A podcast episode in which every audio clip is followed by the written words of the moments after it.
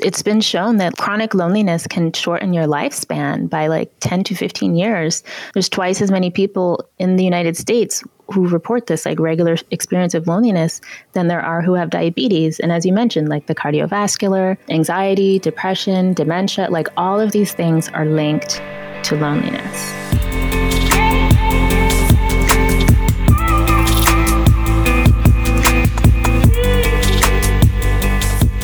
Tap into the minds of change makers creating real impact on people and our planet.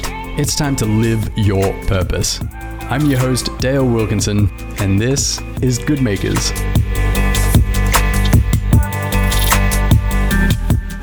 Hey, what's up? Thanks for dropping by today's episode, which is episode 7. If you haven't subscribed to Good Makers yet, what are you waiting for? Come join us. Today's episode is with Kat Vellos. She's a user experience designer, a coach, a speaker, and author of the book We Should Get Together The Secret to Cultivating Better Friendships. It's an incredible book with practical advice on how to create meaningful friendships. And man, what a time for this book to come out right now is so important to have a strong support system around you as we tackle all that 2020 is throwing at us. Also, social isolation and loneliness is linked to a whole range of health issues depression, cardiovascular disease, and even an early death. Now, meeting and keeping new friends can be hard, so in this episode, Kat gives us ideas on how to make new, rewarding platonic friendships. She also describes how to prioritize your friendships even when you have a busy schedule, and she has an incredible technique to break the ice with strangers so you can leave a lasting impression. Here's my chat with the delightful Kat Vellos. I read your book this weekend, Kat. It's We Should Get Together How to Cultivate Better Friendships. And it spoke to me because being a 37 year old now in Los Angeles, when your friends start to have kids, move away, that small, intimate friend group, it just gets smaller and smaller. It's an amazing book, and I'm excited to hear some of your ideas and your research that, that went into it. But can we go back to the beginning? I'd love to hear a bit more about your journey, how you got to uh, writing a book. So, um, yeah, so my career actually started as a graphic designer and an art director. Uh, I was working for an alternative news weekly in North Florida and uh, that was like really focused on like like a community focus on like investigative journalism and like arts and community and i did that work for a, a, long time and i really enjoyed it and loved the people i worked with it was great and then i on the side I've, I've always kind of done stuff on the side i was running a poetry and spoken word gathering called Poet Speak. And I ran that for like four years, just pulling people together to have like literary community and creative community. And I was also part of a like local activist group with my best friend. And at a certain point, I felt like I wanted to make a bigger difference in people's lives. And so I actually left uh, Florida, and I joined AmeriCorps, and I did two years of national service through AmeriCorps. Are you familiar with the program? It's sort of like I am. That's amazing. Yeah, it's kind of yep. like Peace Corps, but it's domestic. And out of that, I ended up working for several nonprofits. This was up in the Pacific Northwest, and I was working with a bunch of different nonprofits there doing facilitation. So I was like designing for real life experiences around like creative empowerment, social justice, community change, things like that. And at a certain point, I was like ready to leave the Pacific Northwest. The weather had never agreed with me.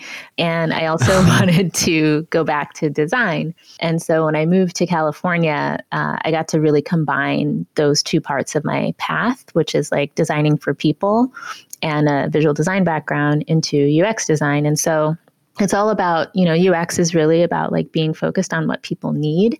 And i got to take the experience of like facilitation which is like designing for a real life interaction and putting that into what we now call like digital products right? So apps websites things like that interactions um, that you may experience on mm-hmm. your computer.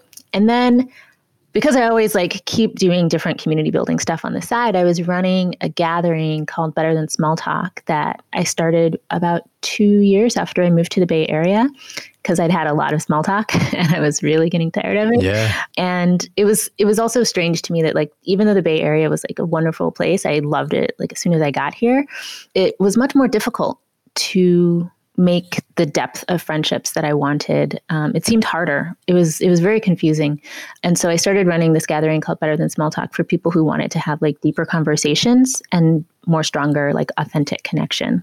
So yeah, just on that though, like you identify as a as an introvert, yeah, right? I do. Like what inspired you to actually go out and create these groups on the side, uh, the multiple groups that you've done? Mm-hmm. Well, I have, you know, my hypothesis, which uh, several other introverts have told me they resonate with as well, which is when you lose energy from social interaction, it really matters to you that the social interactions you have are really good ones.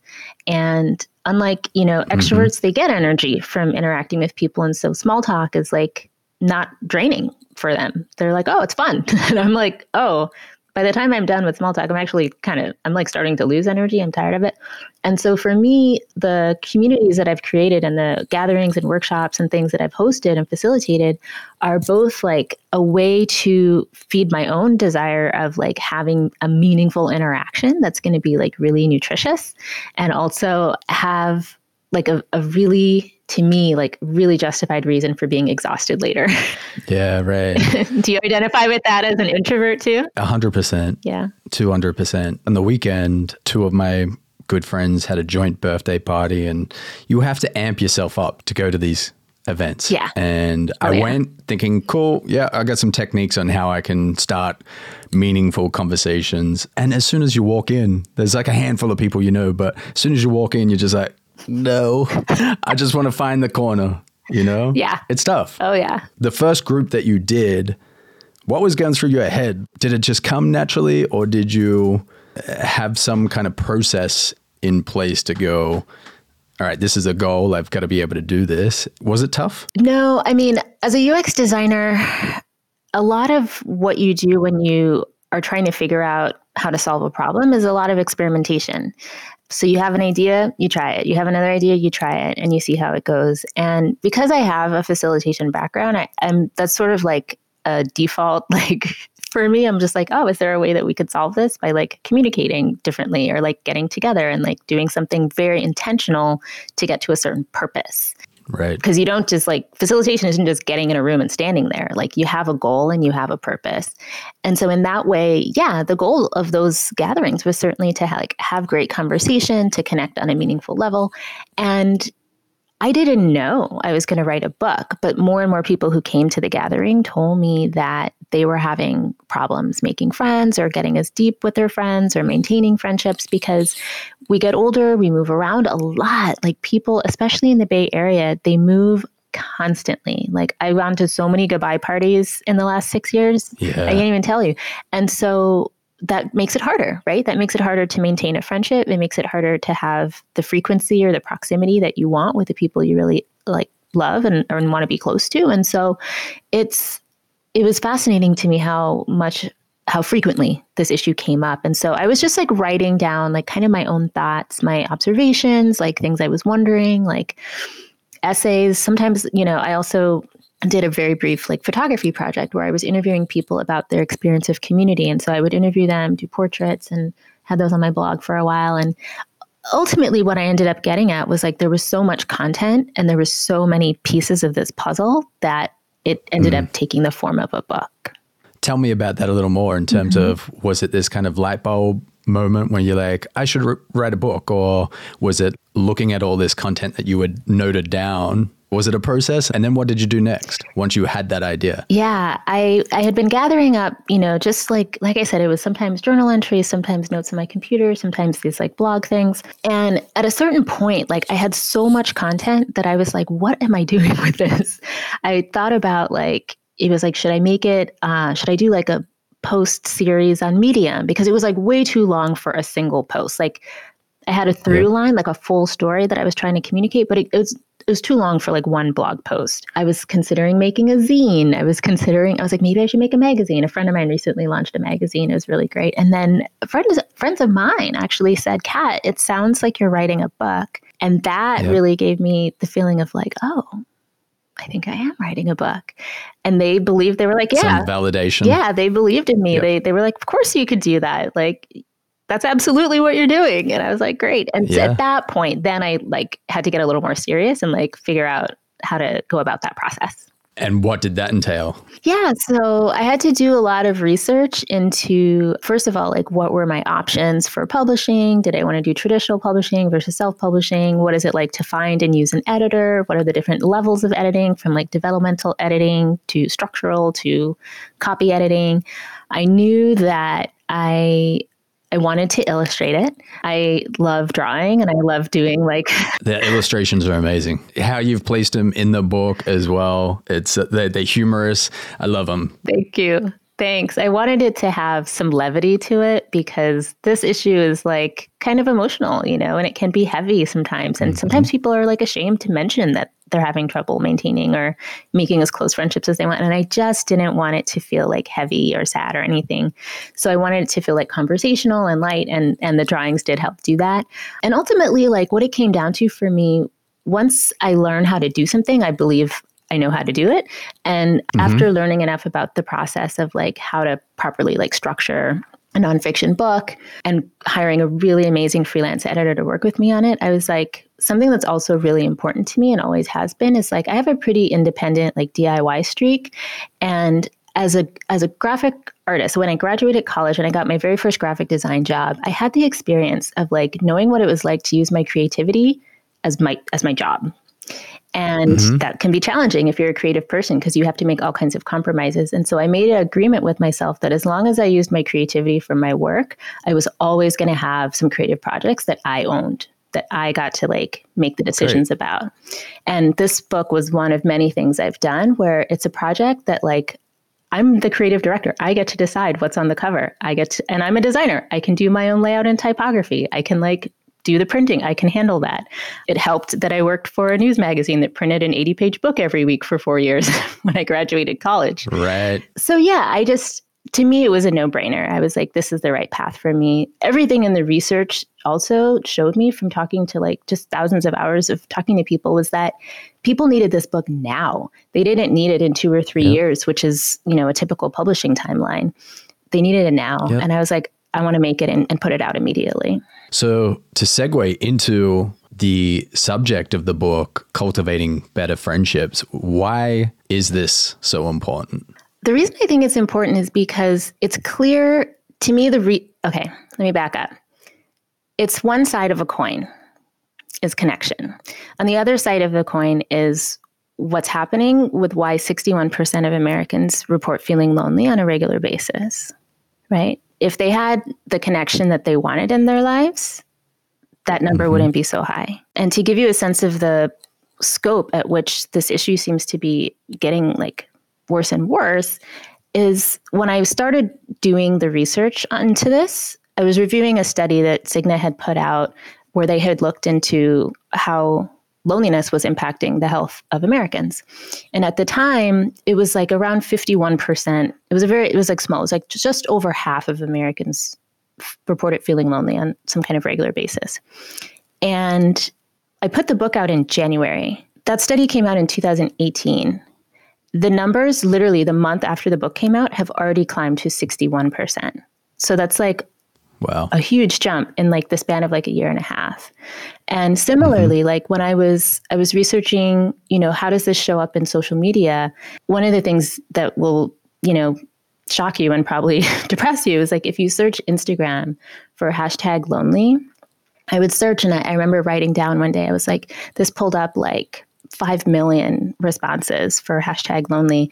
And in the course of like a month or two, it would go up to like 7 million. And I was like, these numbers are changing too fast. like, like my book, the stats yeah. are going to be out of date in like six months. Like it's changing so quickly. And to me, that is a real sign that we have to pay attention to this. That is a real sign that platonic connection matters.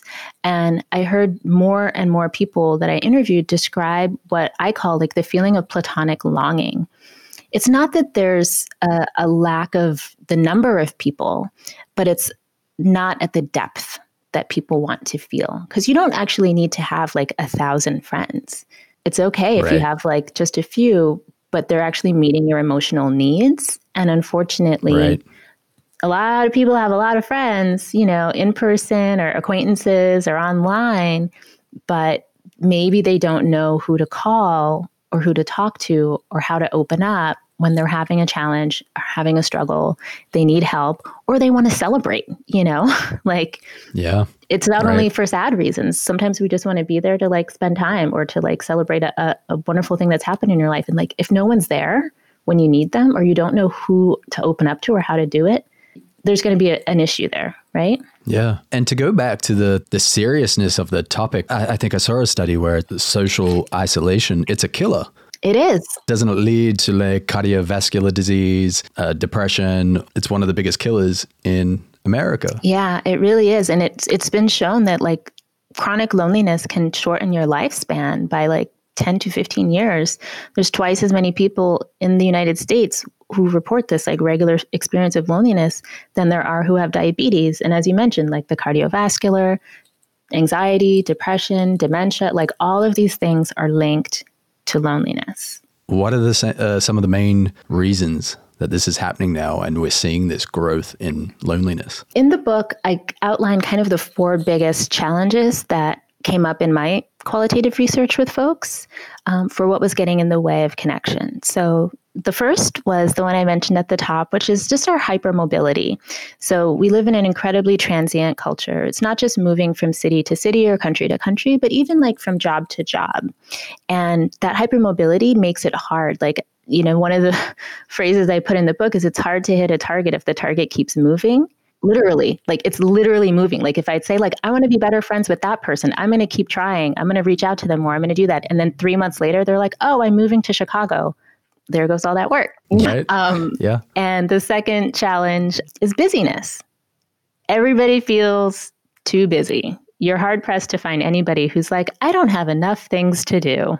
And so busyness a is real. I understand our schedules are full, but I also think we have a cultural cultural obsession with busyness. I think that we interpret yeah. it as a, a marker of success, a marker like you're admirable if you're someone who's busy. You look like you're in demand. You look like you have a lot going on.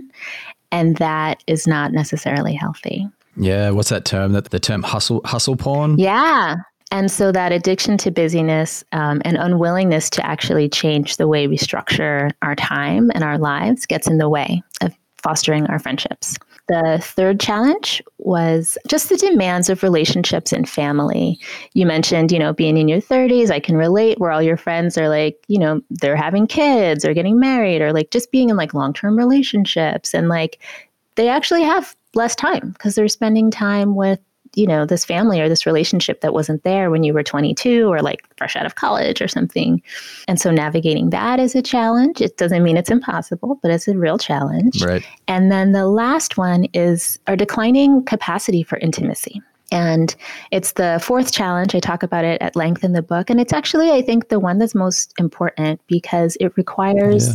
us to show up in new ways to be available to each other, emotionally available to each other, and to be willing to look at ourselves, our communication skills, the way that we show up as friends. Conflict resolution is a part of that, not ghosting, yeah. having a conversation. Yeah. And really yeah. having the courage and the vulnerability to maintain our friendships and to take the emotional risk of showing up doing hard work and saying it's worth it to keep that person in your life. The fourth reason and the ability to be able to connect with friends and show vulnerability and take that risk is that something that has gotten more prevalent in terms of us kind of backing away from it because of social media? I don't think it's fair to say it's the the sole reason like entirely. I do think it's a big contributor. There's a great book uh, by Sherry Turkle called Alone Together, and it looks specifically at the impact of technology on relationships. And there is some evidence in there that does point to this. And I think it's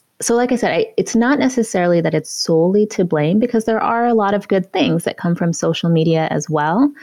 But unfortunately, some of the habits of communication and habits of interaction that social media and uh, technology and devices, the way they impact our interactions, I think are not always positive for fostering intimacy and vulnerability. So, one mm-hmm. example of this is um, I was just writing about yesterday, kind of drafting a blog post, is there's a, because when you're reading on, say, like Twitter or Instagram or Facebook or whatever, there's a penchant towards keeping it brief, right? Like however many characters or whatever. And certainly you can go above that on like Instagram or Facebook or whatnot. But most of the time, people are writing for like a viral soundbite. Yep. It's a bullet list, it's a phrase, like no punctuation, like it's really, really short. And so it doesn't necessarily train us, because it is, in a way, training the way we communicate. It's not training us to speak at length, to go into nuance, to explore subtlety, to be vulnerable, to be um, complicated, the way like a real conversation might be. Right. And the other thing is that it doesn't really reward vulnerability. Sometimes it does, but one of the women I interviewed for the book talked about the work she did to intentionally challenge the norms of social media instead of just being like, oh, here's like a picture of me on vacation or like a selfie of me looking perfect. She would challenge right. that by like talking about her struggles with anxiety or talking about imposter syndrome or talking about mental health issues. And in some ways, like she got some validation, but in other ways she didn't. And similar to the hustle porn, there's a there's a a bias towards things looking sparkly and perfect on social, and that causes a lot of people to hide how they're truly feeling. I just finished reading mm. another really great book. It's called What I Didn't Post on Instagram or something. It's like what we filter wow. out. And it's a bunch What a good title. It's terrific. it's a bunch of yeah. essays by women who are talking about at a time when they posted like beautiful photos of like their life working out really awesome on Insta, they were like, here's actually what was going on behind the scenes and like some real challenges I was dealing with. And it just helps balance out that scale of being like, social says like look perfect act perfect. Everyone's going to like admire you and you're going to get a lot of likes for this. And i love that book because it just shows like the rawness and the realness and how social media really doesn't always support that level of insight. It doesn't. Is there a particular generation that this is happening to more loneliness or is it across the board? In the research the lonelier segments of the population were it was sort of like a reverse bell curve. It was like the younger half of the population and then the older the very oldest part of our population. There is of course like loneliness in the middle particularly for like middle-aged folks but it's like a, there's no population that is safe. Let me put it that way. Gotcha. So how would you for someone that is living in a city a lot of their friends are having families moving away they are they are lonely. They want this friendship. How do you suggest they go about fixing that? I suggest they go about fixing that with intentionality and purpose. And so that can look a bunch of different ways. So, one is to know yourself. The first right. segment of the book, after I do like the introductory stuff, is really about evaluating like what are the marks of a quality friendship and what are the things that are priorities to you. So, where are the areas that like you get the most fulfillment or that you're willing to put in the more work for? And where are areas that you need to grow?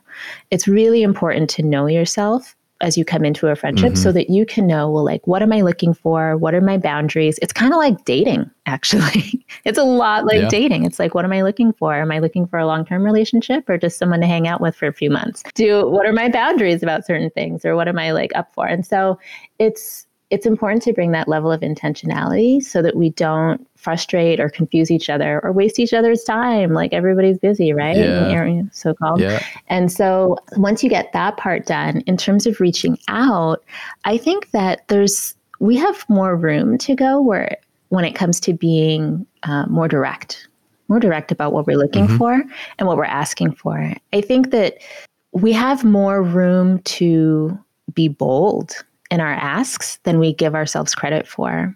One great example of this uh, in the book Fierce Conversations by Susan Scott, she does some research around how comfortable are people when other people are very, very direct with them because she called mm, right. she says most of the time we err on the side of being so careful we put too many pillows on the message that we're trying to send. Right. And when she did this survey it showed that people were much more open to like a direct piece of communication than the other people assumed that they were.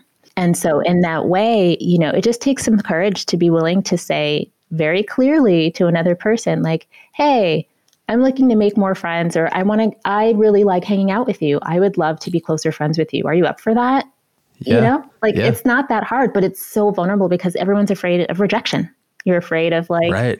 somebody else saying no or looking like something's wrong with you because you want more friends or something. Yeah. There's stigma. There's stigma there. And I think we just got to move past it and normalize that openness those invitations. And speaking of that rejection, you write about an incident in the book of when we're looking at friends that maybe you don't want to spend as much time with each other. Yeah. Can you tell us about that and like how you went about that and what was the reaction from that friend? Yeah, so this was with an acquaintance um, that I had made. So I, I had started going like really gung ho, trying to like make a bunch of new friends.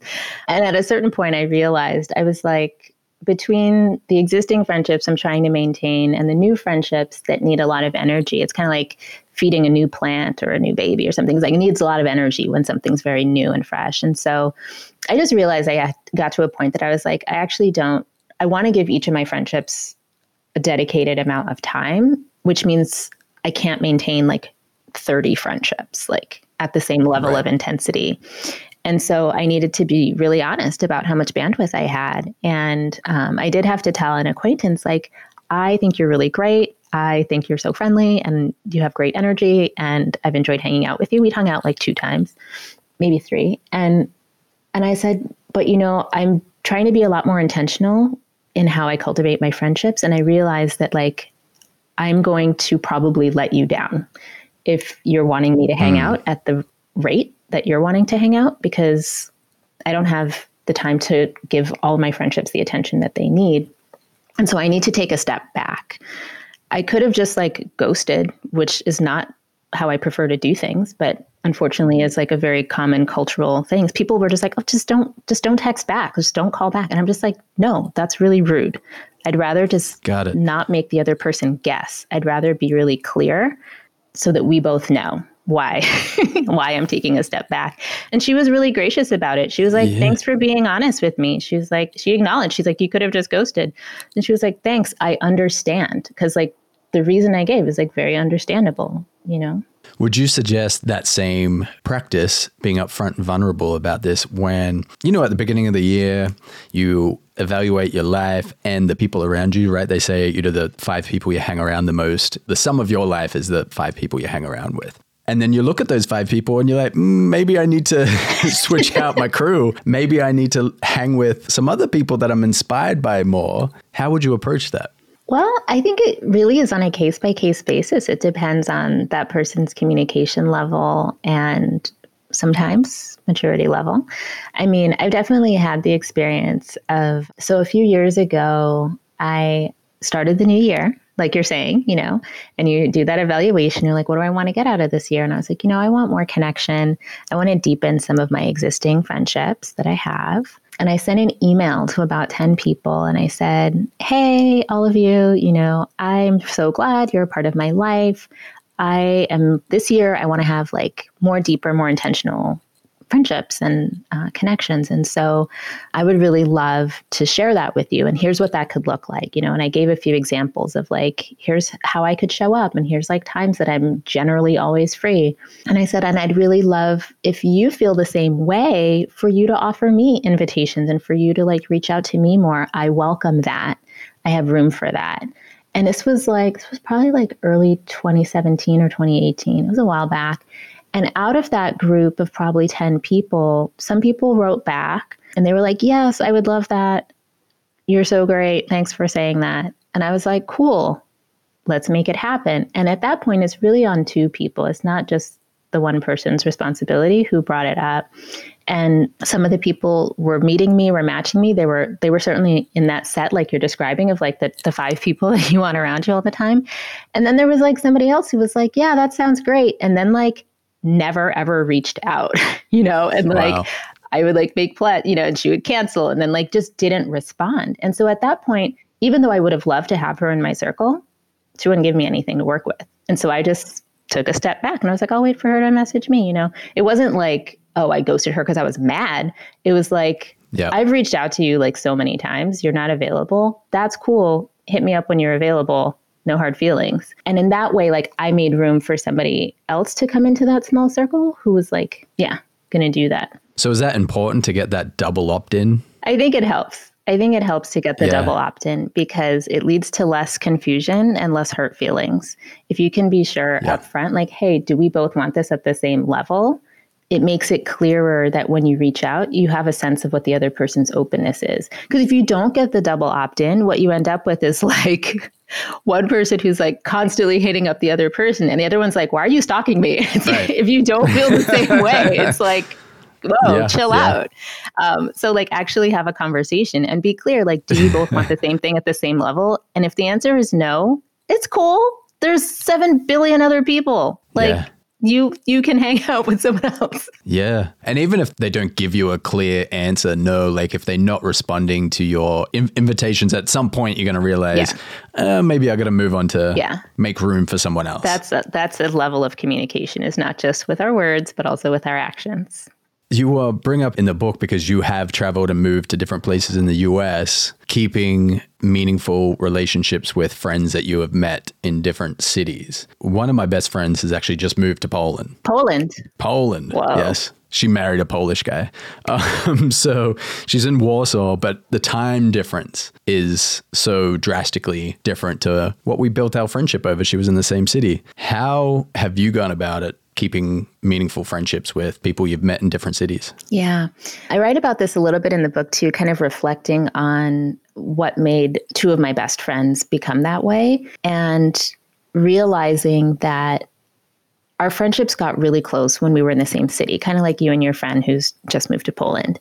However, we've spent more time away from each other, like in different states, than we spent right next to each other. And it's through having a mutual commitment to maintaining the friendship that made that possible. So, um, with two two close friends of mine who live in other states here, we check in on a regular basis on the phone or via text. At different phases of our friendship, we've also kept in touch more over email. And then in the last few years, I was kind of like, hey, I don't really I don't really want to write these long emails. I'd rather talk to you. And so we moved to having more phone calls. With one of my friends, we we hung out last year and we were just talking about how great it was to spend time just having like deep, deep conversations that you can get into when you're around each other for like three, four days in a row. And we agreed, like at the end of that weekend, we were like, you know what? Like, let's make a plan to talk every single week, even if it's only for five minutes. Sometimes it's for 2 hours, sometimes it's only five minutes. Um, but every Saturday or Sunday, usually midday, because that works for East Coast, West Coast time, we will reach out to each other on the phone. And if one of us doesn't do it, the other one's like, hey. and so it's like a mutual commitment that belongs to the both of us. And, uh, you know, another friend who um, I talked to for the book is somebody I met probably 15 years ago. And he used to live in Portland and moved to London and described how leaving and going to another country really also illuminated for him who the closer friendships were because a lot of people were not willing to deal with the time zone difference like you're describing with Poland to stay in touch. It was like the quote unquote hassle of like yeah you're going to talk at a weird time of the day because that's when you're both awake. Or like you're going to have a phone call even though like for a lot of people phone calls are awkward or like they're not used to it. I love phone calls. It's a great way to Yeah. be really comfortable in chat. But they didn't want to like do the effort of like having a phone call or doing a zoom or a whatsapp. And so unfortunately like some of his friendships fell off because crossing the discomfort level of like a different method of communication possibly at a different time of day wasn't the commitment they were willing to make to maintain that friendship. That's unfortunate. That is really sad. But it also showed him like wow okay thanks for that information. Now i can focus on people who are willing to make that effort. Because it's got to be Yeah. it's a two-way street. It's got to be made by both people the friendship Totally. What um so friends that are in the same city and they want to spend more time together, what are some of your methods on how to do that and how to circumnavigate the I'm always busy, I'm always busy? What's the best practice for them to see each other on a consistent basis? Yeah, good question. I have different challenges in the book that I offer to people depending on what they feel like their main barrier is. So if you're really busy, I'm going to recommend you do the challenges focused on like reorienting yourself to busyness. So one of those things is like there's a busyness detox. that you can do. There's like a 30 day busy detox. There's also, you could do it for one week if you want, but it's really orienting yourself to time in a different way so that when you come to your relationships, you're not coming with the baggage of like, oh, I'm, I have this mindset about time that's like unmovable. You actually understand right. that it's actually quite flexible. Right. Or if your challenge is frequency, not necessarily busyness, but you want to see your friend more frequently or or just talk to them more frequently, then it's like, well, what are other ways that you can fit connection into your day? Like, do you want to commute together? Do you want to ride home from work together? Do you want to meet each other on a weekday morning or a weekend morning and like do a walk at the park? Like, do you want to have a phone call two times a week for 15 minutes? Like, there are other ways to add frequency to our lives that are that don't require necessarily like scheduling six weeks in advance and like making some like big onerous commitment. I think if we get more right. flexible with our routines and habits, we can see that there's actually a lot more opportunity there than we think. What about so you want to make some new friends? You have some methods in the book on how to do that as well. What's some of your favorite methods to to do that? Uh, one of my favorite methods uh, is sort of like called the I think I call it the like wonderful people party or something, where uh, you get a few people that you already know that you already like, and you kind of like you know you trust their judgment. Um, you get mm-hmm. them to invite you. I'm sorry to introduce you to one or two other people that they know that they really like. Um, so you could like have a gathering, and each person like has to bring one or two other people that they think are great. And then that way you have this like wonderful people party where they're all just sharing this like beautiful resource of like awesome people that we all know. I love that. Another strategy that works really well is to do something novel with somebody new. So let's say you have an acquaintance. Uh, maybe it's somebody that you that you know from work, but you've never hung out with them, or that you met through a friend of a friend at say a dinner or something. You're like, you're really cool. We should hang out. You trade numbers. In real life, most of the time, you trade numbers. You never see them again. But but you actually follow up and you say like hey you were really cool. Let's get together. And then you actually plan an outing that includes like someone you know well and someone you don't know very well and maybe like one extra person. And then you all go and do something a little bit unusual. So don't just go to happy hour. Don't just go have beers or whatever. Don't just go to dinner. Pick something novel and interesting. So maybe it's a concert that only two of you have heard that person before. Or maybe you go to a very interesting like convention that's happening. Okay, right now they're all canceled, but you get my idea. Yeah. or maybe you go to like see a really unusual like indie movie or something. Or you take a workshop yeah. together to like learn how to carve Japanese wooden spoons. Um, yeah. Pick something unusual there's research that shows that the more novel the experience that is shared between people that don't know each other very well, the faster yeah. they will bond. Interesting. Yeah. That's good. And I think like Airbnb experiences would be That's great idea. Right? yeah. Yeah. That's a great place to look for uh, ideas. What are the benefits of bringing someone that you do know and someone that you are just beginning a friendship with? Yeah, one benefit there is that the person that you do know is someone that you already feel comfortable with. So you're going to feel more comfortable having someone who's a bit of an ally already to you. And if you tell that person, like, hey, I'm also inviting this new acquaintance, I'm trying to get to know them better, they're really cool, here's a, here's a little bit I know about them, then that person is then also helping you get to know that person at the same time. And the um, benefit of that too is that once the hangout is over, instead of it just being a one to one connection where now it's like, oh, well, if I don't reach out to them and they don't reach out to me, then I guess it fizzles out, is like if it's three or mm. four people or even five people, is like afterwards, there's that many more people who are going to spark a reconnection or prompt re engagement with the rest of the group. And so there's just more likelihood for it to keep going. Got it. Unless it didn't go that well and you kind of don't want to spend any more time with the and person. that could happen. That's life. So meeting so you brought up conferences before and going to these events mixes conferences or it is a party. Do you have any techniques on how to spark a conversation with someone new in one of those settings that allows you to go deeper, quicker with that person. Yeah. So uh, curiosity is the key.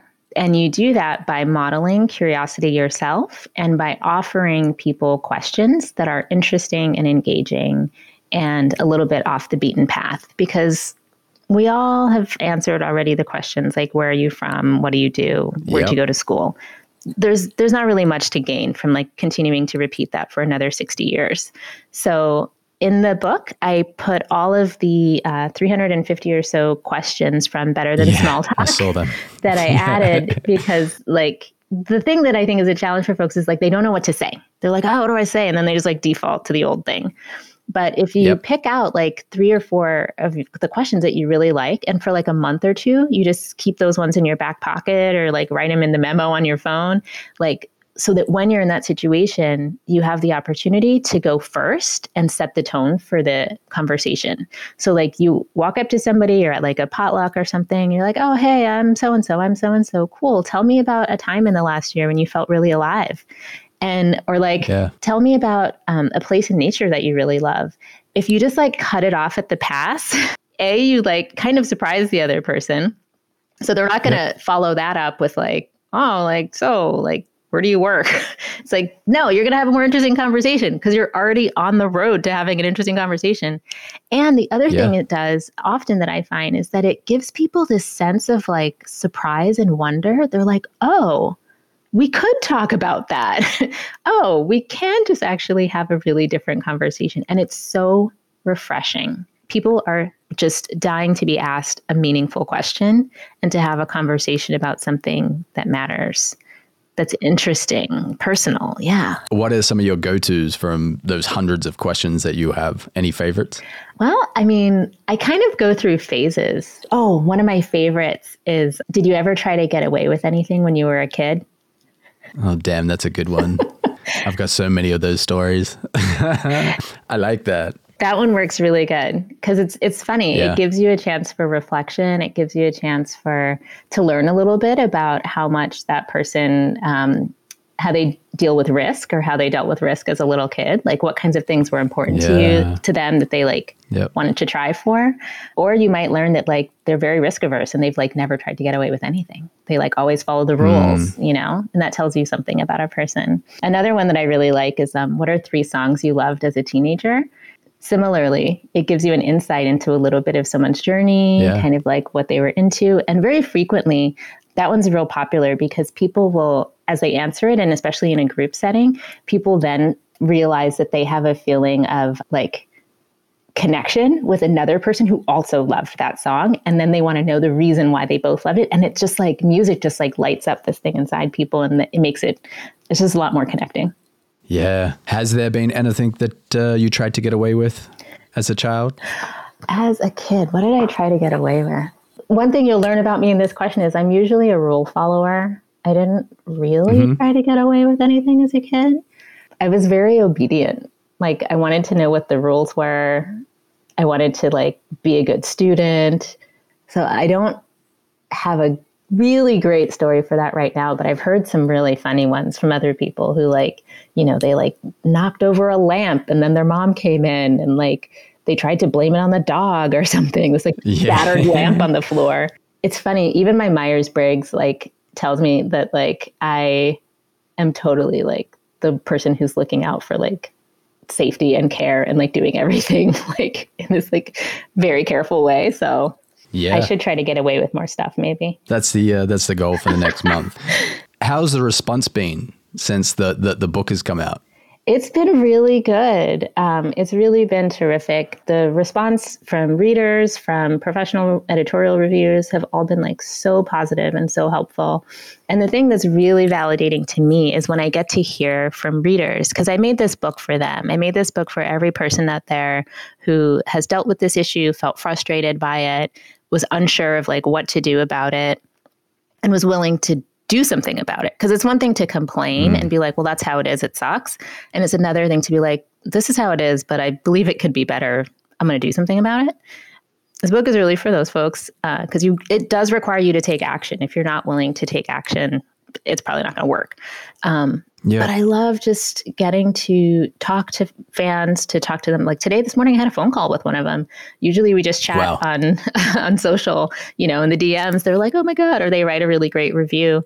Um, but it's so validating yeah. to hear that people are trying the ideas and feeling like refreshed, feeling inspired, feeling a new sense of energy and possibility, and then seeing results change in their interactions with other people. I love that. It's such important work that you're doing, Kat, and I really appreciate that you're doing it.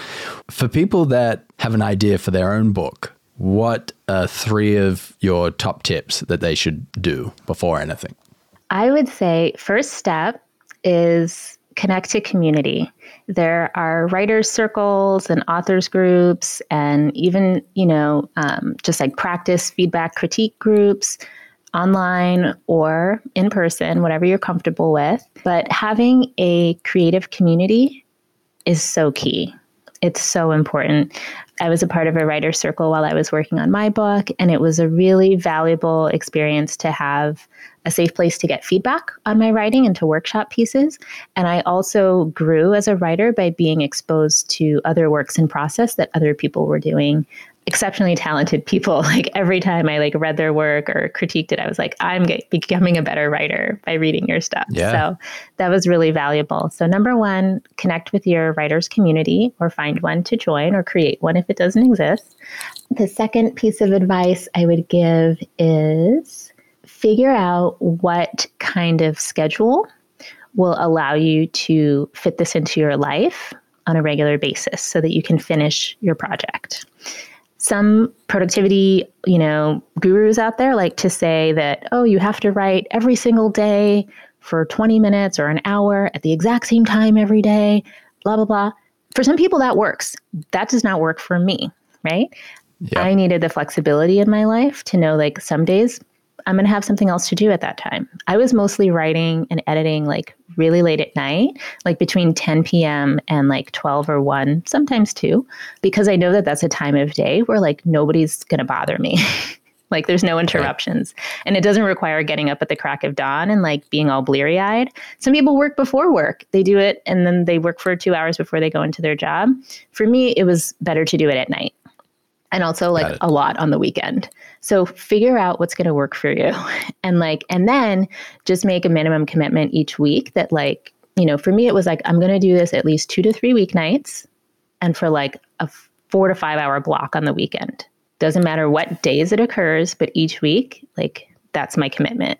So figure out what that is for you and stick to it. So, number 1, find your community. Number 2, figure out a productivity schedule that's going to work for you. Mm-hmm. And number three is every time you think you're halfway done, just go easy on yourself when you realize you were not even halfway there. you might have only been mm. a quarter of the way there. Because there are so many yeah, times, right. there's so much more work. If you've never written a book before, there's more work than you know is coming because you're right. moving towards a target that you've never reached before. And so, you know, when I finish draft one or draft two, I was like, oh, surely this is halfway done. I'll be done in no time. Yeah, right. I was probably only a quarter of the way through at that point at the because there was like there was more editing to do or there was more illustrations to do right. or there was more research to flesh out or actually we decided to cut this entire section and move this other section to the front well that means i now need to write a new introduction and segues and blah blah blah and so each time i thought i was halfway done it was a big big joke i was like not even close so Right. Just don't get discouraged because that happens pretty frequently. um, right. How long was the entire process? So you obviously did a whole bunch of work with the research, but when it came to actually writing and and even more for you because you were illustrating along with it, how long was that whole entire process? Yeah, so the research and like early exploratory work was probably from 2016 to 2018. And that's when I was like doing it very hmm. loose. Mm. Like I was not, I didn't have any hard deadlines each week for like, oh, I have to do this, that, and the other. It was like, I'll do it when I have time. And yep. I did it like a little bit off and on. There were like some weeks where I did stuff every week and then like a month where I maybe didn't do anything. So those first two months were like very flexible. And then um, the second two years from 2018 to 2020, that's when I really got serious. So 2018, I was like really finishing like the the research, like putting together the shitty first draft, like doing all of the yeah. um, figuring out like what was the structure that I thought I wanted. And then 2019 was when shit got real. I was like, okay, head down. Head down. It's going to happen because I picked the deadline of releasing the first week of January, let's say, not necessarily New, New Year's, but I wanted to come out like the very early in January. And so that year, 2019, was like very aggressive. I was like every single week, multiple weeknights, like every weekend doing something on it. And working with my editor, working on all the illustrations, like redrawing so many illustrations, like doing the layout, figure, doing proofing, proofing so many copies. I did different covers, I did different layouts. Um, and I needed a few months really to do all of that proofing from like October to December. There's so many things that are not just writing the book that are a part of producing and releasing a book. Yeah, that's awesome. Well, I can't wait for your next book because I loved reading uh, this one and and the methods that you have. Where can people find We Should Get Together? Where can they buy the book? Awesome. So the book is available everywhere you buy books, whether that is online or at your local independent bookstore. They can they can order it literally anywhere. So I recommend getting it from an independent bookstore. But if you want to get it at Amazon mm-hmm. or Barnes and Noble, you can. If you like ebooks, I have the ebook on my website. It's always best to support the creator because they get to keep all the profit. um, you mm-hmm. could also get the ebook directly from Kindle or Nook or any of the other places you get ebooks. And you can find out more about that on my website at either we should get together.com or better than betterthansmalltalk.com. Better Than Small Talk is my like sort of events and gatherings workshop. So there's more about that there. And uh, also all the question prompts are there if you want to have like a deck of cards with all the questions in your pocket, you can yes. do that. Yes.